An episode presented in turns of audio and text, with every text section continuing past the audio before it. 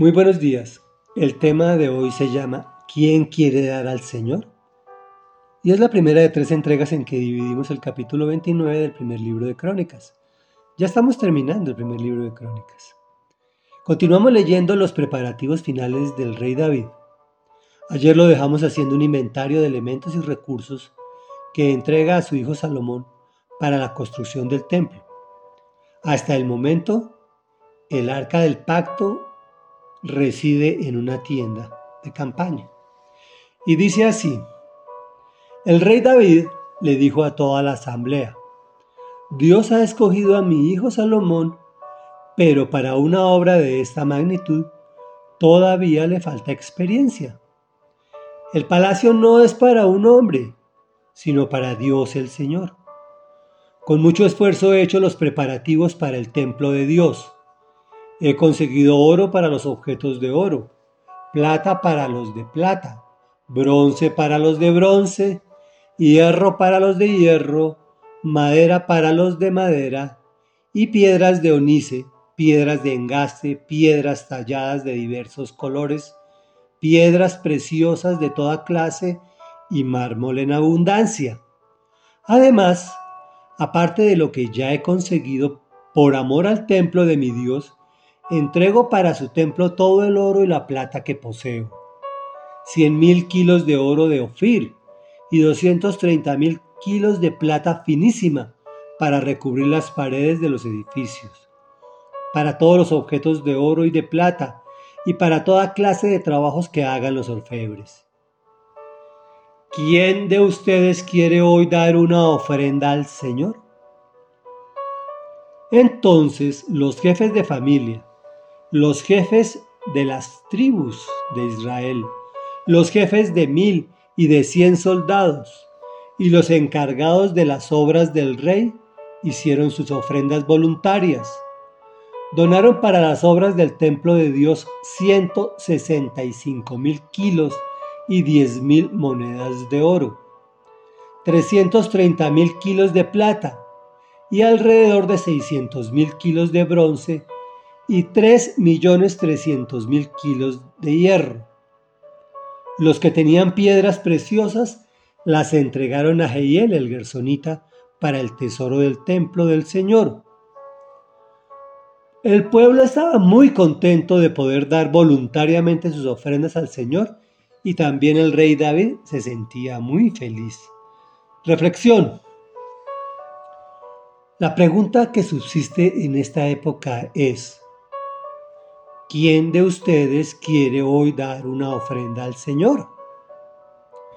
Puesto que el pueblo de Israel estaba, y todavía está, muy contento de poder dar voluntariamente sus ofrendas, me pregunto si esta generosidad será una de las causas por la cual esta población es tan próspera.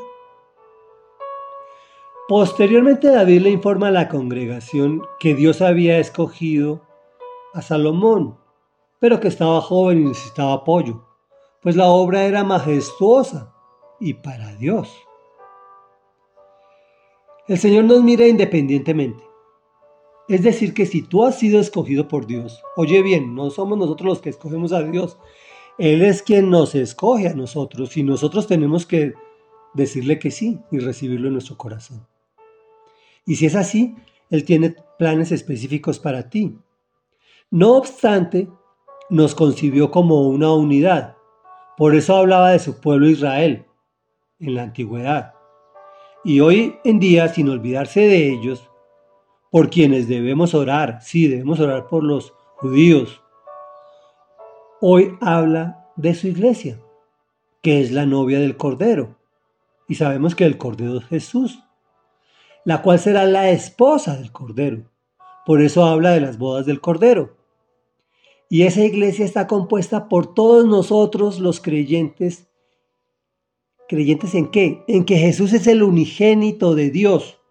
Es decir, que es el único de la misma esencia de Dios y por lo tanto es Dios, que vino a la tierra haciéndose un hombre, sin dejar de ser Dios, para pagar por ti y por mí, que murió en la cruz y resucitó al tercer día, y que está sentado a la diestra de Dios Padre. Oremos. Amado Rey Dios y Padre Santo, Padre de nuestro Señor Jesucristo, que es tu unigénito, hoy venimos a ti porque queremos ser generosos contigo. Queremos ser generosos con nuestros recursos económicos y con nuestros recursos de tiempo. Queremos entregarte, Señor, parte de lo que tú nos has dado, y es lo que llamamos diezmo. Pero también queremos darte nuestro tiempo para tu servicio. Es decir, que queremos... El servicio para ti es sencillo, amado Dios, y es que te honremos, y que honremos a nuestros prójimos, Señor. Porque tú dijiste, Señor de la gloria, que el mandamiento más importante era amar a Dios sobre todas las cosas, con todas nuestras fuerzas, con toda nuestra mente, con todo nuestro corazón, y que debíamos amar al prójimo como a nosotros mismos.